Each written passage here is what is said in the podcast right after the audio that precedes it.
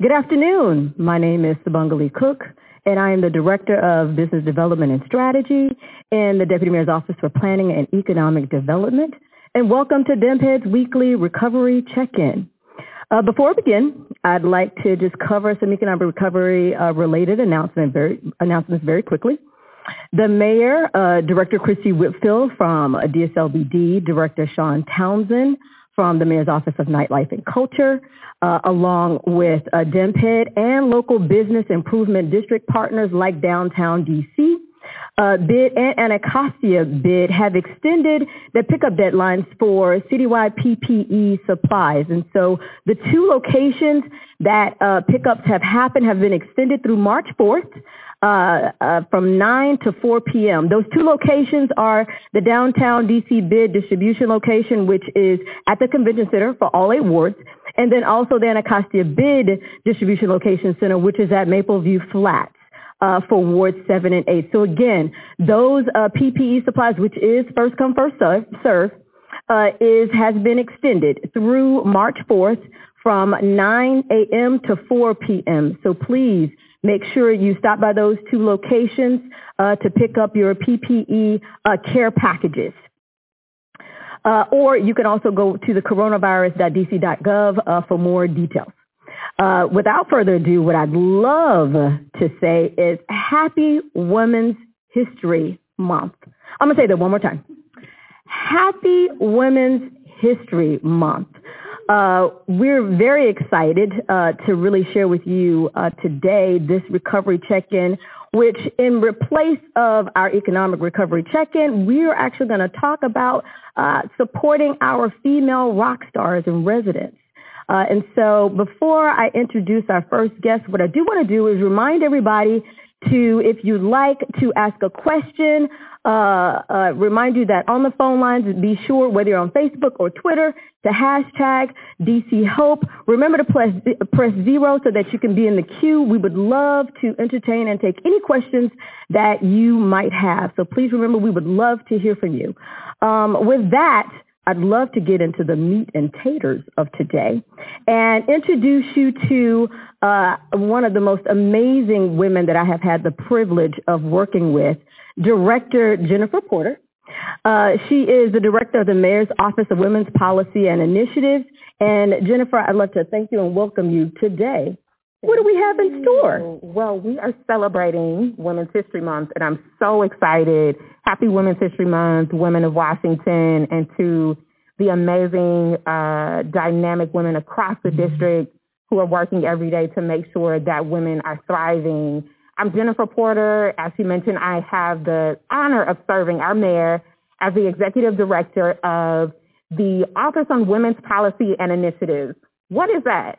The Office of Women's Policy and Initiatives is Mayor Bowser's office that works to amplify government to women. Mayor Bowser has made amazing investments across our district, uh, across agencies, and we work with our sister agencies and government partners to make sure that you all know about the great things that we have to help to enhance the health and wellness of women and their families, uh, creating pathways to the middle class and economic empowerment for women, as well as civic engagement. We know that when women are at the table, when women are in office and in leadership, we know that the entire community thrives. And so we make sure that we create uh, opportunities that further enhance the mayor's vision to prioritize women uh, in the district. So we're excited because Women's History Month, we know that women rock all year, but Women's History Month is really our time to reintroduce ourselves to the city, to invite folks Uh, to learn about the mayor's programming for women, her initiatives for women, and we're excited to be here with you today. I think we're making uh, women's history today, I think, with the first all-female uh, district economic recovery uh, town hall panel. So I'm excited. And we have a rock star panel today. Um, and so as I shared, we uh, have programming all year round that uh, the mayor supports. Uh, and I'll give just a few examples of, of things that we're doing. Uh, for this month, for Women's History Month, Women's Herstory Month, we affectionately call it. And so we're excited that the programming that Mayor Bowser has invested in, including uh, with our economic empowerment programs, we have a partnership where we're teaching women how to negotiate higher salaries. We know as our economy uh, is going to roar back open, we know that there are women that are entering second careers who are going back to work. And Mayor Bowser has made an investment to make sure that as they go back to work, they know the tips and uh, those negotiation strategies to make sure they're making top dollar. Um, we also have some great programming for our health. We know that for women, uh, our health is our wealth, and and sometimes uh, it's a challenge for women to invest in our health. And so Mayor Bowser knows that, and she's curated some programming to help us to prioritize women. So we have Well Women Wednesdays, our initiative that is promoting women's self-care and uh, sharing strategies and investments that the mayor has made across the district uh, to enhance women's health. We're also excited uh, to invite you all to um, a, our virtual programming this year. We are honoring uh, the heroes of the district. And so uh, next Monday, International Women's Day, we're asking everyone to join Mayor Bowser in celebrating the heroes in your life. So we'll be engaging folks on social media. We want you all to join us. And we know our partners here on our panel will also be uh, joining in and celebrating heroes across the city. So you can actually uh, join us, follow us on social media uh, at, at D C MOPI, that's at D C Mayor's Office on Women's Policy and Initiatives, for more information, for links to the events, and to find out ways that you can connect with Mayor Bowser and the amazing women across our city who are doing great things to continue to help women thrive. So with that, welcome to Women's History Month and welcome to Mayor Bowser's Women's Economic Recovery Check-In. All right. All right. I'm excited that this that our special guests for this panel are heroes in their own right, and uh, we're so excited to have them join us. And Mayor Bowser has really uh, been strategic in how we are highlighting and investing in women in leadership. And so I'm excited today that we have, as our special guest for today's uh, check-in, Donna Cooper. Donna is the regional president of PEPCO. She is a mentor. She is a friend and just a fantastic leader who we are so excited that's here today to share with us. So Donna, please, please take it away. Thank you very much, Jennifer. I am honored to be here on today. I wanted to recognize Sabangale, but before I get started, I really wanted to indicate that I wanted to recognize a true hero, who is our leader for the District of Columbia, Mayor Muriel Bowser. I would be remiss if I did not acknowledge her on today. I'm going to take off my mask because I'm having challenges in speaking, but wanting to get started. One of the first things I wanted to share with you, Um, when we look at our backgrounds and we look at the bio of individuals, it's usually so very structured in reference to who we are. But I wanted to share a little bit about my personal background with everyone, and that's a part of my journey. I'm originally from South Carolina, and when I reflect on South Carolina, I am from one of the area, it's Williamsburg County, King Street, South Carolina, that was always designated as one of the most economically challenged counties uh, in the country. But one of the things that I want to highlight about that particular piece is the fact that regardless of socioeconomic type differences, through perseverance, dedication, as well as focus, integrity, values, strength of communities, you can achieve anything.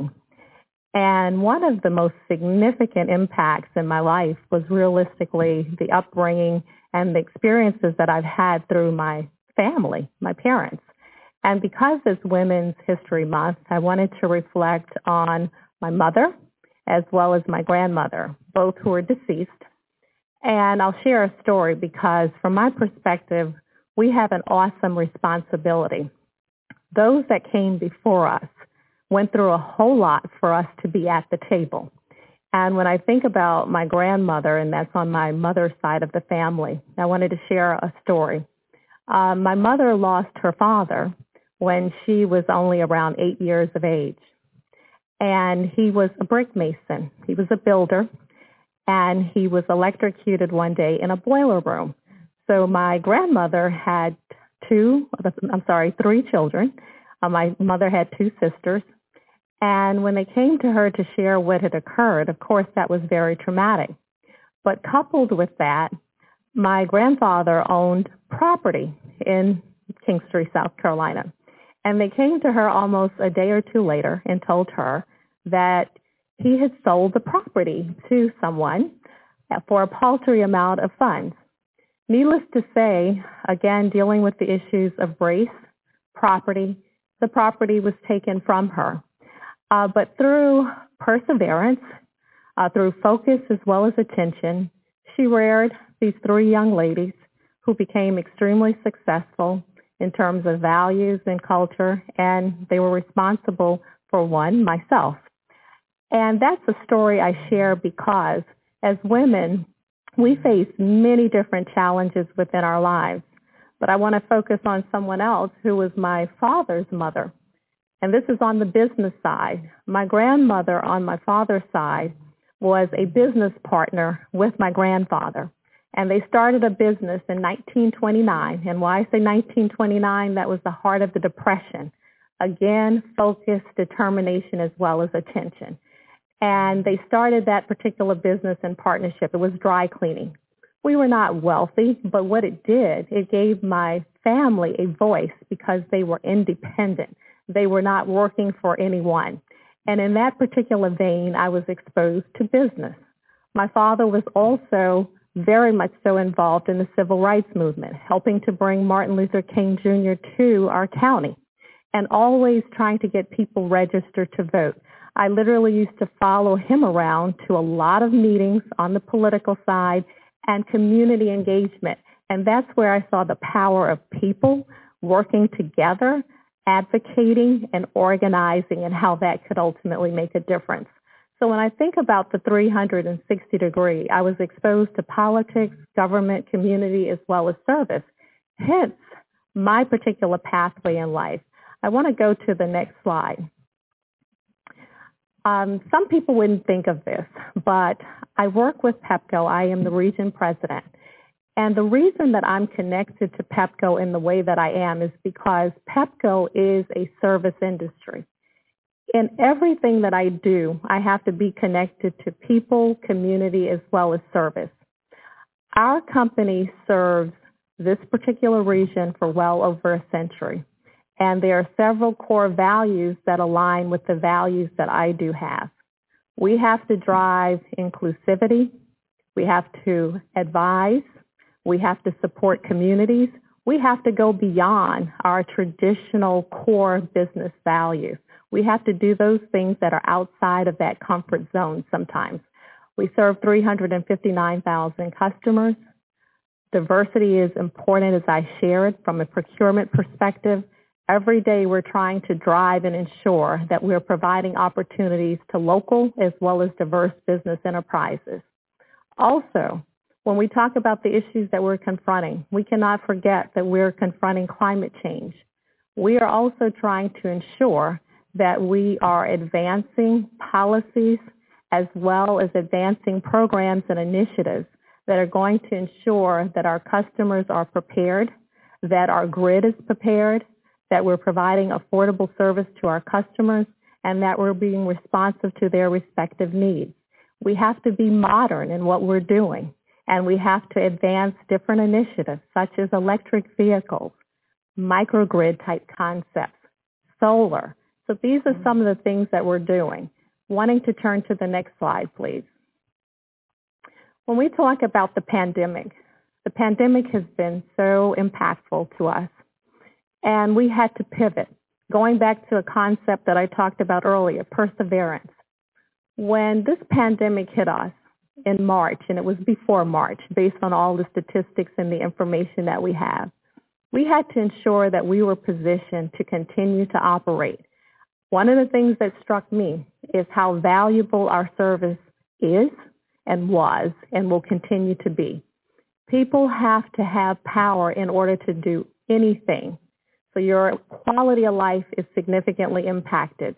So how did we pivot to ensure that our essential workers were still in the field, ultimately ensuring that we were upgrading our infrastructure? How are we ensuring that our back office operations were continuing to work? Needless to say, from my perspective, it was a seamless in many respects, and we're privileged in that sense, transition. because we continued our operation, delivering at the highest of levels. Next slide, please. One of the things that's critical, and I said this earlier, it's not simply about our core business, keeping the power on. A critical piece of this as well is how do we support communities? And I want to talk about how we did that. From resources to support small businesses, and that's ensuring that grants were provided to small businesses, resources for students who were in school at the University of the District of Columbia who did not have the resources to continue, providing that level of support, ensuring that customers were not being disconnected who could not pay their bills. So suspending disconnections, advancing programs and payment arrangements to meet customers where they are, connecting with our communities and providing assistance. Next slide, please. Something else that we did. When we talk about the pandemic, there was something else that was magnified at that time. The issue of racism, which has never been eradicated within our country. The social injustice that was really pronounced with the issues around George Floyd. It was just, I can't even state the impact and the implications of what we witnessed with that. But that was something that did not, was not new or not fresh. From the time I was probably two years of age, I sat with my father and he taught me about the things that African Americans were ultimately experiencing. So while we were working on addressing issues around the community and social, we partnered with the Washington Interfaith Network. And why I place this here is because this particular partnership between PEPCO and W I N that we entered into in January of twenty, on January twenty-eighth, that particular agreement is going to mean so much to our communities. It is advancing our core values around ensuring that we're connecting employees in the District of Columbia with opportunities within our company, that we're ultimately connecting small business enterprises with opportunities within our company, that we are focusing on African Americans when it comes to employment opportunities, when it comes to contracting opportunities, that we are ensuring that our contractors and subcontractors are paying prevailing wages, that we're advancing, I talked about earlier, grid modernization. But in that equation, we're ensuring that local business enterprises are exposed to all of the opportunities that are coming online and that they are familiar and that they have a chance and an opportunity to compete. And last but not least, we're exploring advancing a capital fund to ensure that minority businesses who traditionally do not have access to resources do. Next slide, please. I wanted to be very clear on this piece. And next slide. Today, we're talking about women, and there was a reference point of sheroes. There are so many individuals that we are standing on the shoulders of today. The reality is, is that women have still not gained in terms of economics, as well as the social elements around healthcare, parity around wages that we should. If you look at the statistics, we continue to lag. And ultimately, it has been one hundred years since the Voting Rights Act. Why have we still yet not achieved that particular parity on so many different levels? There are many reasons. But me being an African American female, I have to speak from an African American perspective, because when we talk about women, all women are not treated the same and are equally. There's a concept known as intersectionality. Me being a female that's African American, I contend with two different charges. And when you look at a comparison between pay, access to resources, opportunities within corporations, statistically there are distinctions. So we have to work to change that. Next slide, please. How do women do this? We can't do it alone. Number one, I talk about allies. It's critical and important that we have allies within our corporations, and I'm speaking from a corporate perspective. That's internally as well as externally. I don't care how hard we may work, the degrees that we ultimately have, you do need sponsors and you do need others to help to position you as well. mentorship is critical and important. As women, often we do not advocate for ourselves. We're looking for others to advocate for us, and others do have to advocate for us, but we have to bring ourselves present and center as well. We have to support each other.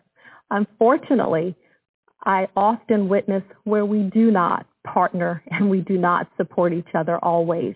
We have to get beyond that, and it's key that we learn to do that. We have to take risks.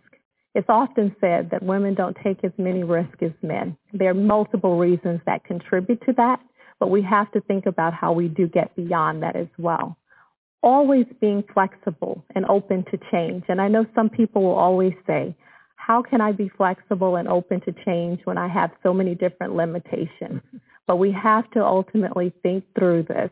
We have to be open. When I think about myself in the utility industry, I would have never said twelve years ago, and I've been in the industry for twelve years, that I would be in the utility industry. I took a chance and I took an opportunity, and here I am today. People said, Donna, why are you going to PEPCO? You're going in as a senior public affairs manager. You are regressing as it relates to your position. And I knew that I would go into that particular role, but I knew that there were opportunities for growth, and I did grow by being determined, by ultimately delivering in the areas that I had to deliver on.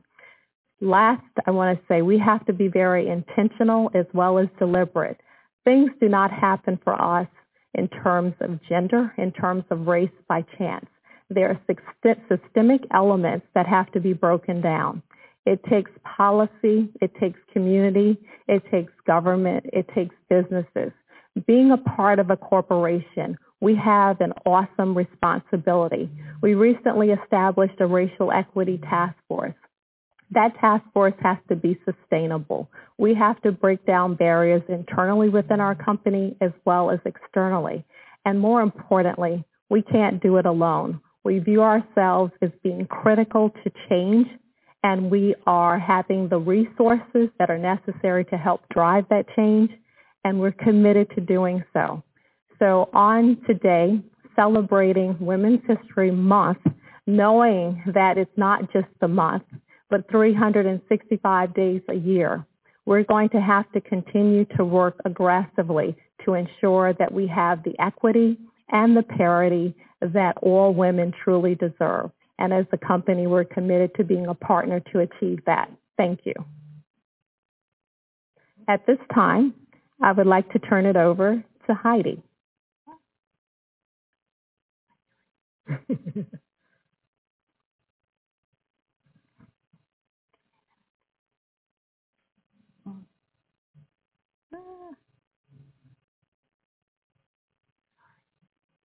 A little technical difficulty, huh? With you. Right, an earring problem here. Okay, I'm just not going to, I'm just going to go with one. Okay, thank you, and good afternoon. Thank you to the Deputy Mayor's Office for including me on this panel. I'm Heidi Shepherd, and I'm the Project Director for the D C Women's Business Center. My team is Sade McCoy, Communications Specialist, Monty Taylor, Resource Coordinator, and Latoria Brent, Small Business Counselor. Next slide, please. So before, into, before I launch into a lot of data, I want to give you a little bit about my background.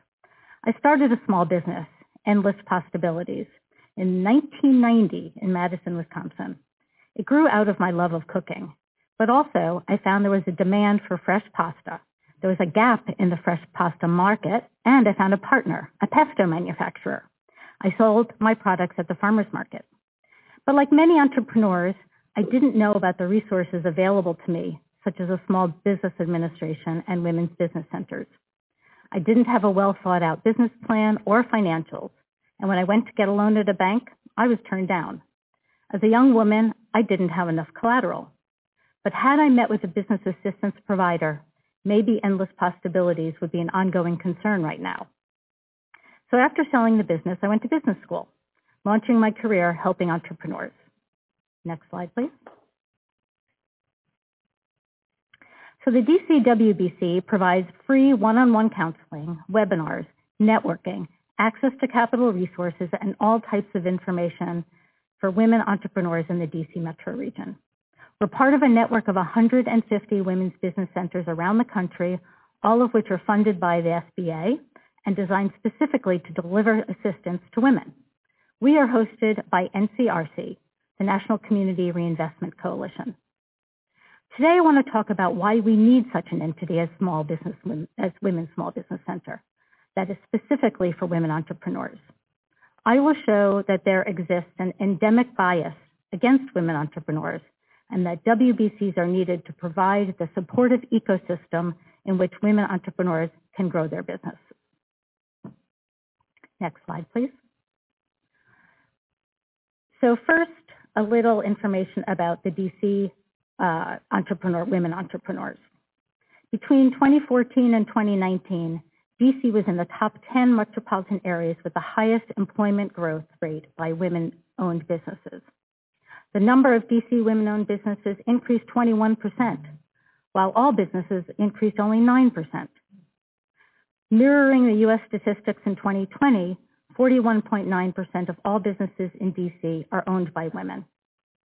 But there is a need for more information on the current state of women entrepreneurs in the D C region. Thus, N C R C and W and the Women's Business Center are conducting a research study and a survey with the final report to be released at the end of March. So my subsequent slides show U S data, but this data can be extrapolated to be relevant for the D C environment. First of all, the potential of women entrepreneurs for spurring economic growth has not been fully realized. While forty-two percent of all businesses are owned by women, just twenty-five percent of women business owners seek business financing. Women business owners are less likely to seek business lo- loans than males, and they ask for significantly less funding. With the right financial resources, women-owned businesses can add even more jobs and help spur economic growth, since an increase in funding leads to an increase in revenue and subsequent job creation. forty-two percent of all businesses are owned by women. However, they generate just four point three percent of total revenue per year, and this is nationally. So why these disparities?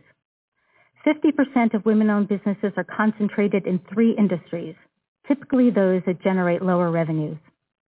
Services, such as hair salons, nail salons, pet care, healthcare and social services, such as child daycare centers and home healthcare aides, and professional scientific technical services like bookkeepers and accountants and consultants.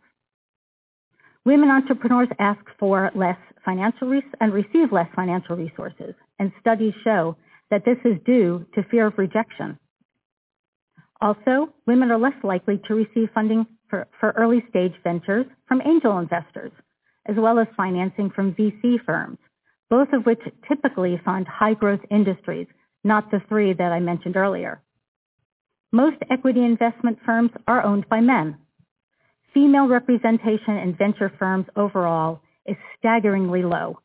Only sixty-five percent of V C firms in the U S still do not have any female partners. Finally, women lead in sidepreneurship. Next slide, please. What is sidepreneurship? Sidepreneurship are part-time entrepreneurs. However, they often produce low revenue growth. Revenue growth is driven by an increase in the number of part-time firms and not by the increase in average revenue per firm. In addition, sidepreneurs are often people who start businesses when their uh, current full-time job ends, and when they return to the full-time job, they end their sidepreneur. There may be another reason, there may be a reason for another disparity in twenty nineteen.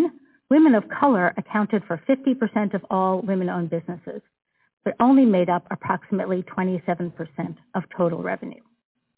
If the average revenue of minority women-owned firms matched that of white women-owned businesses, four million new jobs and nine hundred eighty-one billion dollars in revenue would be added. Hmm. Next slide. So women were starting businesses in droves in nineteen in sorry, twenty nineteen. They started one thousand eight hundred twenty-one net new businesses every day. sixty-four percent of new women-owned businesses were started by women of color. Latino women-owned businesses grew more than grew by more than eighty-seven percent that year. But while women started thirty percent of new businesses, what's, what's uh, especially noted, notable is that their businesses had the same survival rate as their male counterparts. In twenty twenty, the effects of COVID on women-owned businesses was great. Female-owned businesses in the U S plummeted twenty-five percent between February and April of twenty twenty. forty-two percent of owners had to lay off employees. Male business owners received an average of six thousand six hundred fifty-five dollars more per paycheck protection product than female business owners, and around three point four male-owned businesses received a P P P loan for every female-owned business. Women received less information regarding the current federal P P P programs, and they were told they qualified for a loan less frequently than men, despite being equally qualified. Next slide, please. But there is hope, exclamation point. In twenty twenty, due to the COVID uh, pandemic, sixty-eight percent of all businesses were able to pivot their business model, either permanently or temporarily. And heading into twenty twenty-one, small business owners are remarkably optimistic. eighty-three percent believe their business will perform better in twenty twenty-one than twenty twenty, and ninety-three percent plan to hire in the new year. It is well documented that successful entrepreneurs need access to funding, training, and a robust support network. Research has found that peer-to-peer networks encourage women to set higher aspirations for their businesses, plan for growth, and embrace innovation. The D C Women's Business Center provides all of these to women entrepreneurs in the D C metro region, and uh, we are here to help women entrepreneurs succeed. So thank you so much, and I look forward to your questions. Fantastic. And now I'd like to hand it over to Doctor Carolyn Rudd, Chair of the D C Chamber of Commerce. Good afternoon, and I am indeed honored to be a part of this panel this afternoon, and I want to thank the mayor and the deputy mayor, the director of the Office of Women's Policy and Initiative, and Miz Cook for your invitation. I was told that we could relax and just be organic and have Absolutely. A conversation, so I plan to do that. You'll probably find out some things about Carolyn Rudd that you did not know today. So who is Carolyn Rudd? I am the oldest of four children. My father was a Baptist minister, and as you know, I'm a P K. That's a preacher's kid. Sometimes that's not always a good description, but I think it's a pretty good description. I was not the average preacher's kid. Uh, I graduated valedictorian of my high school class in the suburbs of Richmond, Virginia, uh, at the end of segregation and the beginning of integration. Uh, what you probably did not know about me is that I was the best trombonist player in the county, nice. A trombone player. No one ever knew that I could play the trombone.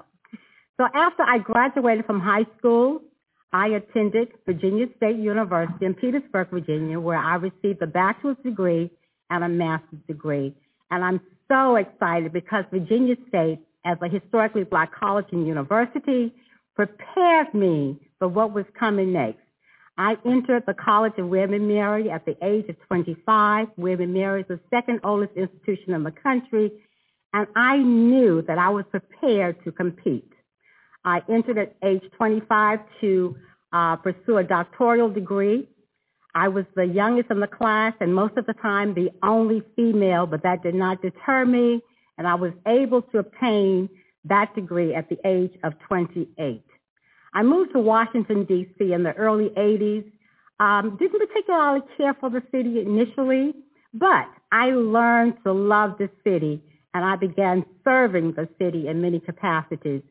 Uh, as I built my company, I served on many community boards, including the uh, Family Matters of Greater Washington, the Religious Coalition for Reproductive Choice, and Greater Leadership Greater Washington. Currently, I chair the D C Chamber of Commerce Board, and I also sit on the Board of Trustees for the University of the District of Columbia, our public institution. And Donna, I want to thank you and PEPCO for your contributions in helping our students during these times of the pandemic. Next slide, please. So I'm here in two capacities today. I'm here as president of C R P Incorporated, which is a company that I started in nineteen eighty-eight. I'm the founder, C E O, and president of C R P Incorporated. Uh, it's a minority woman-owned company. Uh, we're certified here in the District of Columbia as a certified business enterprise, and we provide technological solutions to our clients.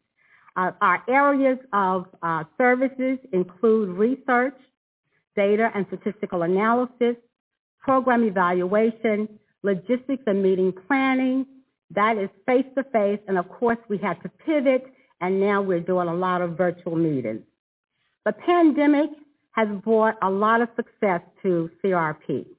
We went from a staff of twenty core staff members, twenty employees, to over one hundred employees since the pandemic. How did we do that? We were given an opportunity to provide staff staffing for several call centers here in the district. A major uh, company in the Washington metropolitan area was looking for a certified business enterprise.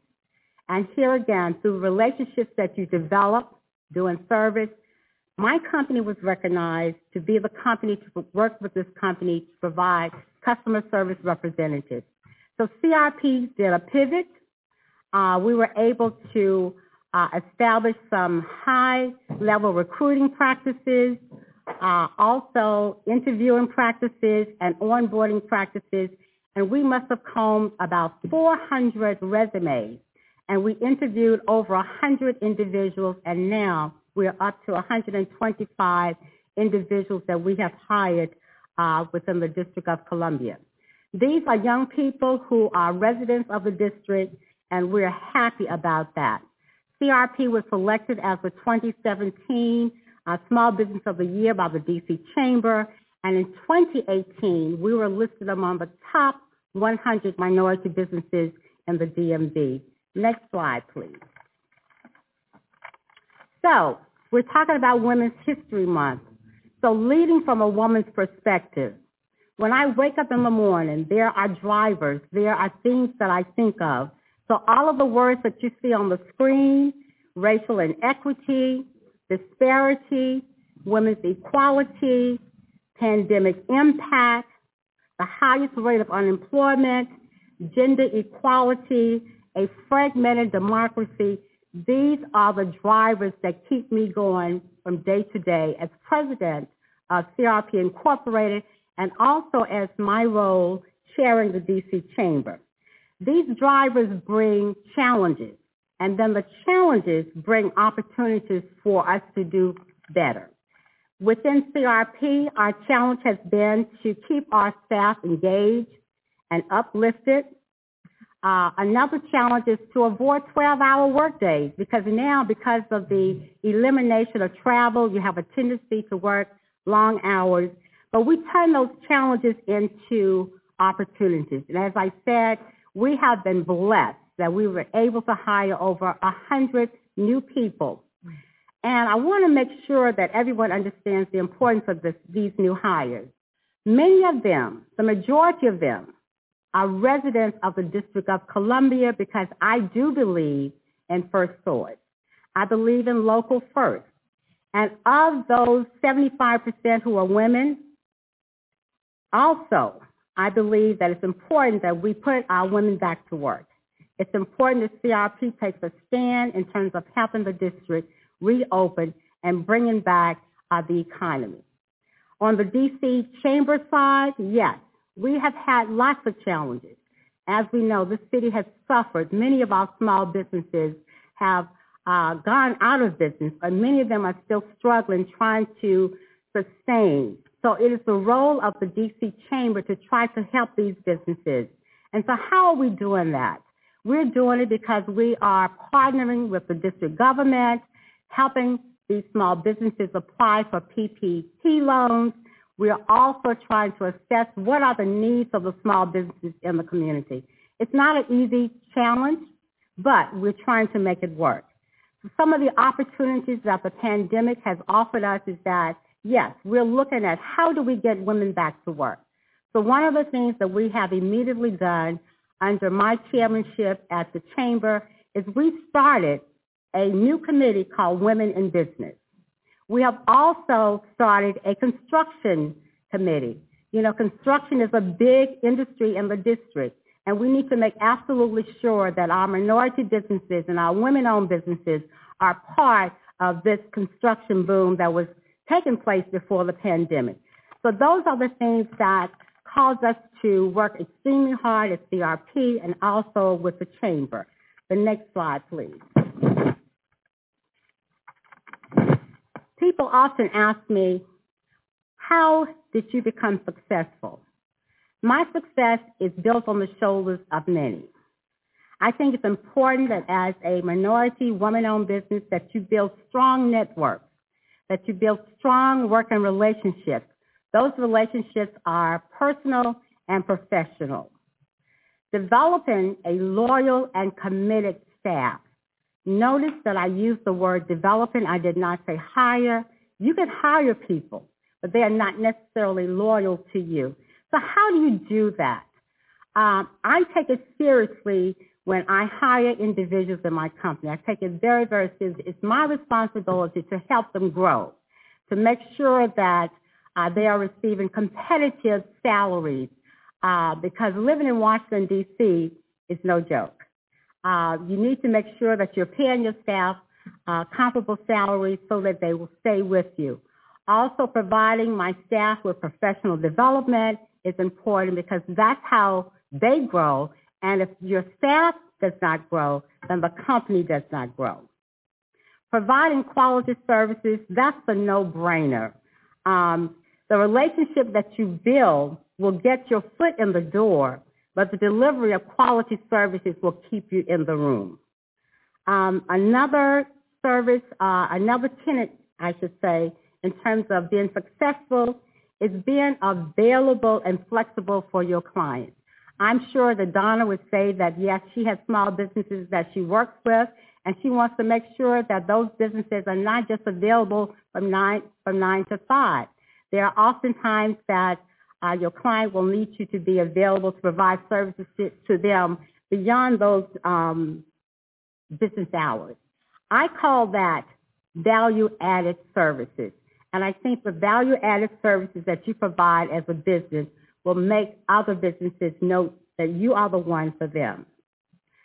A mantra that I tend to live by is, to whom much is given, much is expected and required. Of course, it's paraphrased from a biblical scripture, but I live by that mantra, and I believe that that mantra means that when you're blessed, you let people know that you're blessed. I refuse to use the term lucky. I don't think that I'm lucky. My success has not been luck. It has been my blessing. And how do I define blessing? Blessing is a crossroad between being prepared and having the opportunity. So I want to thank you all for inviting me today, and I look forward to continuing the conversation during the Q and A session. Thank you. Wow. Awesome. Fantastic. Um, so excited. Thank you so much, uh, Jennifer, obviously, and Donna, Heidi, Carolyn. I have, I have one question. I want to kick off the, the Q and A, and, and for everyone that's listening and watching, uh, please note that the phone lines are open. Um, please press zero so that you can get in the queue if you'd like to ask any questions. Uh, but I did want to kick off with one, and Um, hearing the, the commitment around the work that you all are doing and hearing a little bit about your personal stories, and obviously the, this is a, an opportunity for us to talk about sheroes, and so we see you all as leaders, right? And so, uh, and thinking about that, how do you all define leadership? How do you define that for yourself? And anyone can start. I'll start. Um, so for me, when I think of the term leader, I really think of the concept of inclusivity, uh, because mm-hmm. you have to be inclusive. There was something that I heard uh, the doctor say a few minutes ago, which is that you have to really grow and you have to develop individuals.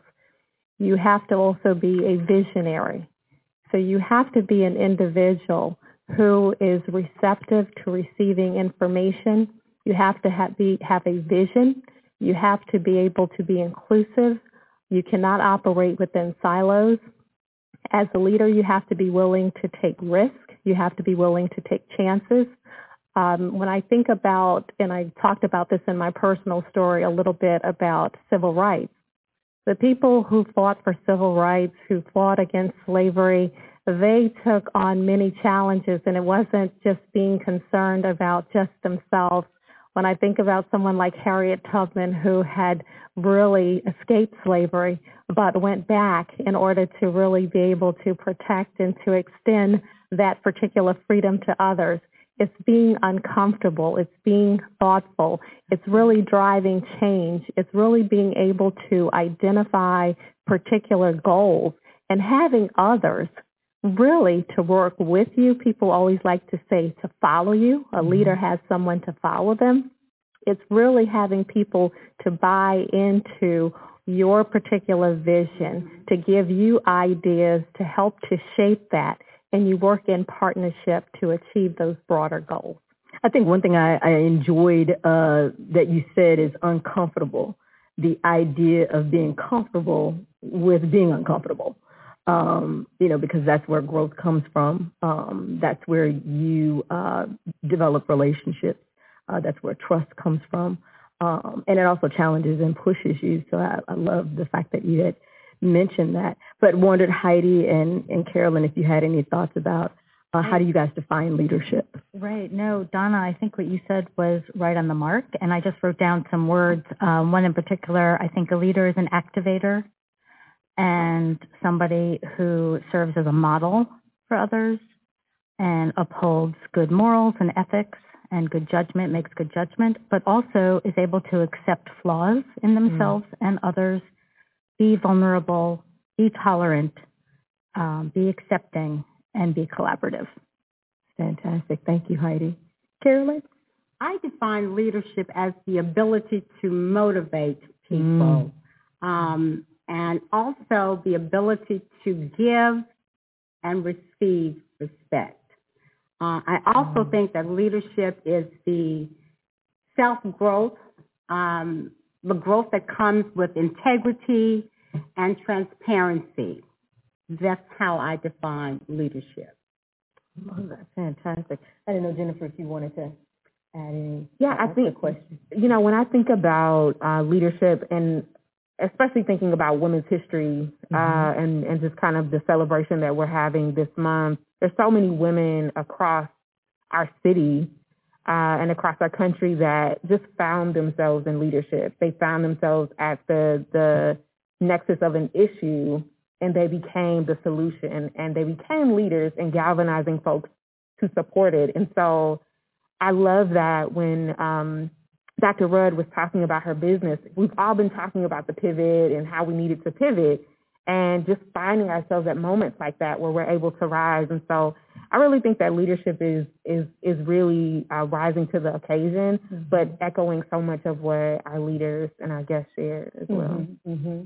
Yeah. It brings me to, you know, Heidi, you had mentioned some really uh, fascinating stats around how uh, women um, are not necessarily applying in droves to, to, to resources.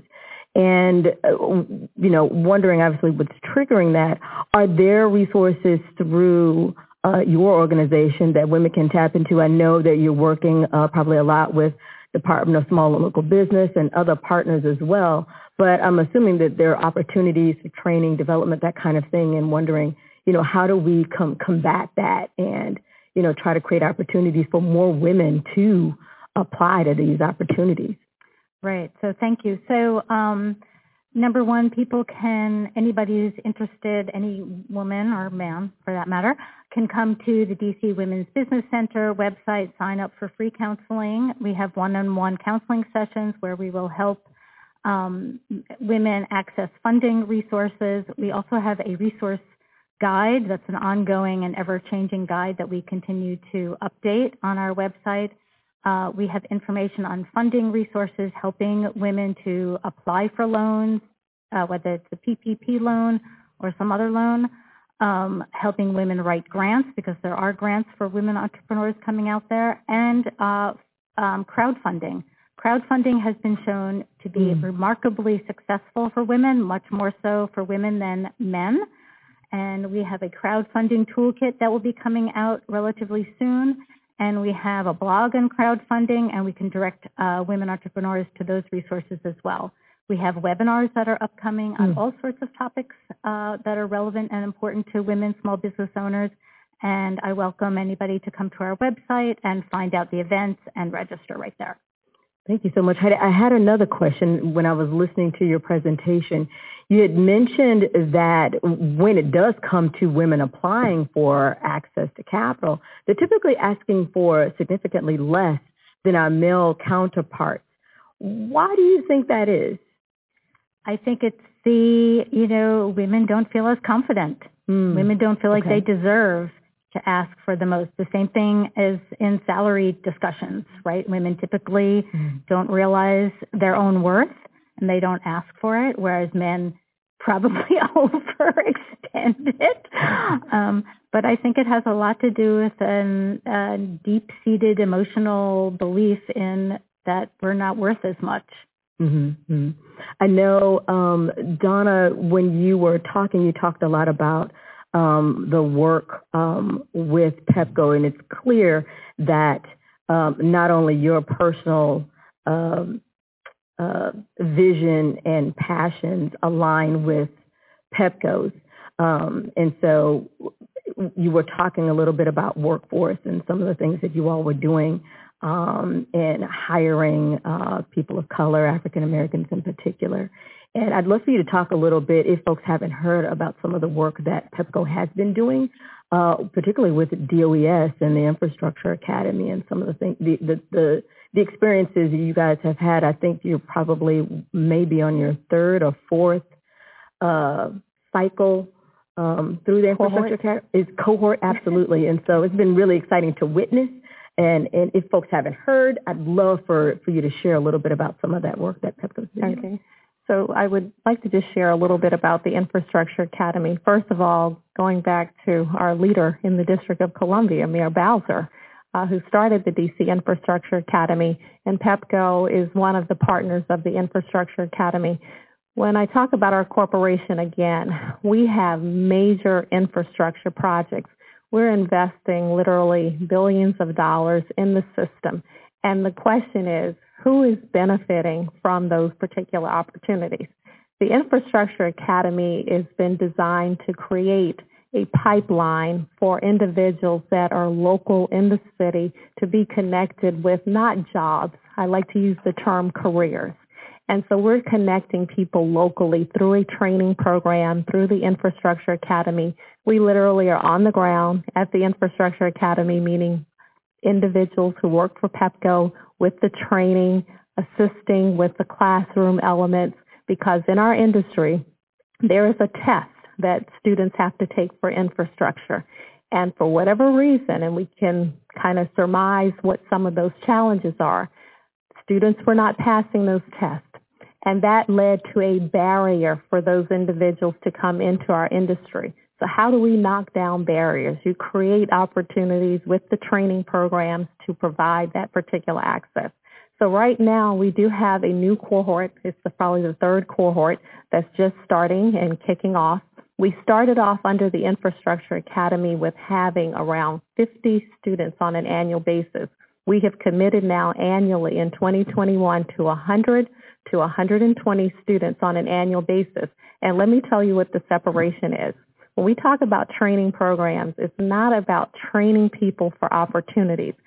Every individual that comes through that particular training program is getting a career opportunity. They're being hired. That's either through PEPCO or our contract partners. What I do not like is for people to be trained, and at the end of the day, there are no opportunities for them. Absolutely. So that is the criticality that is associated with that particular program, that we're connecting people in our communities to these opportunities. We serve the people, so we have to ensure that the people in our communities are being connected to the opportunities. I love that. Thank you so much, Donna. I wanted to, to, to flag that only because uh, I was hearing uh, how um, how uh, uh, Carolyn had talked about her commitment in hiring district residents and, and developing individuals, and when you hire and taking it very seriously. And so I wanted to flag that I knew that PEPCO was also doing something very similar when they think about workforce. And so another question that I had is, and I'm sorry, I'm going to take this off for a second because I, I can't breathe completely. But as we think about what's been happening in the pandemic, uh, from a personal and pro- professional perspective, how has this changed your outlook in the last eleven months, whether personally or professionally? Uh, how do you view your work, your life? What, what, has anything changed for you uh, or uh, enlightened something or enhanced uh, how you think or your outlook?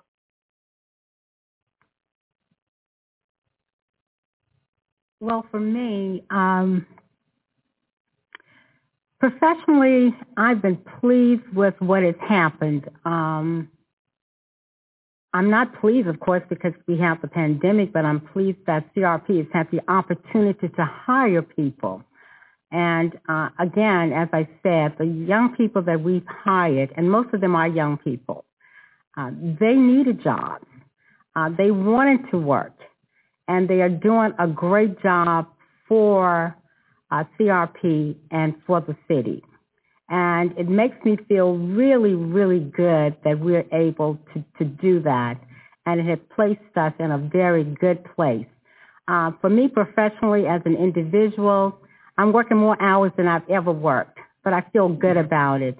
Uh, one of the things that I talked about somewhat in some of the challenges, the pandemic has brought to the forefront mental health issues. Um, and weekly, as we have our staff, um, all hands on deck check-in, I say to my team, it's okay to admit that you're feeling somewhat different. The pandemic has caused that. It has caused me to sometimes wonder what is going on. Um, but to know that there's help, and that we can speak about it, we can talk about it. I think it's important that we share resources and how do you move forward when you get into a slump. But also I think it's important that we help each other. Um, you know, this is a great city, and we have really uh, struggled. Uh, as I was coming down today, I said, oh, things are beginning to change just somewhat, because about two or three months ago, it looked like a ghost town. But now we're seeing movement, and hopefully uh, over the course of the next month or two, we'll see more movement. So I'm I'm positive, I'm optimistic, and I think we need to just press on and try to be as positive as we possibly can and, and take um, the negativity, if you will, of the pandemic and try to turn it into something positive. Because I know with the Chamber, we have a lot of work to do to help our businesses get back Um, in business, to reopen, um, to reimagine, and to pivot. So I'm optimistic that things will get better. Absolutely. Thank you so much. Heidi? Yeah, I just wanted to add, um, one of the things the pandemic uh, brought to light for me is my privilege as somebody who is able to work from home. Excuse me. I didn't have to face numerous people in a grocery store line. Um, but I could work from home, the safety of my home, where I didn't have to wear a mask twenty-four seven, um, and felt much safer. And so I really um, appreciated that and recognized that.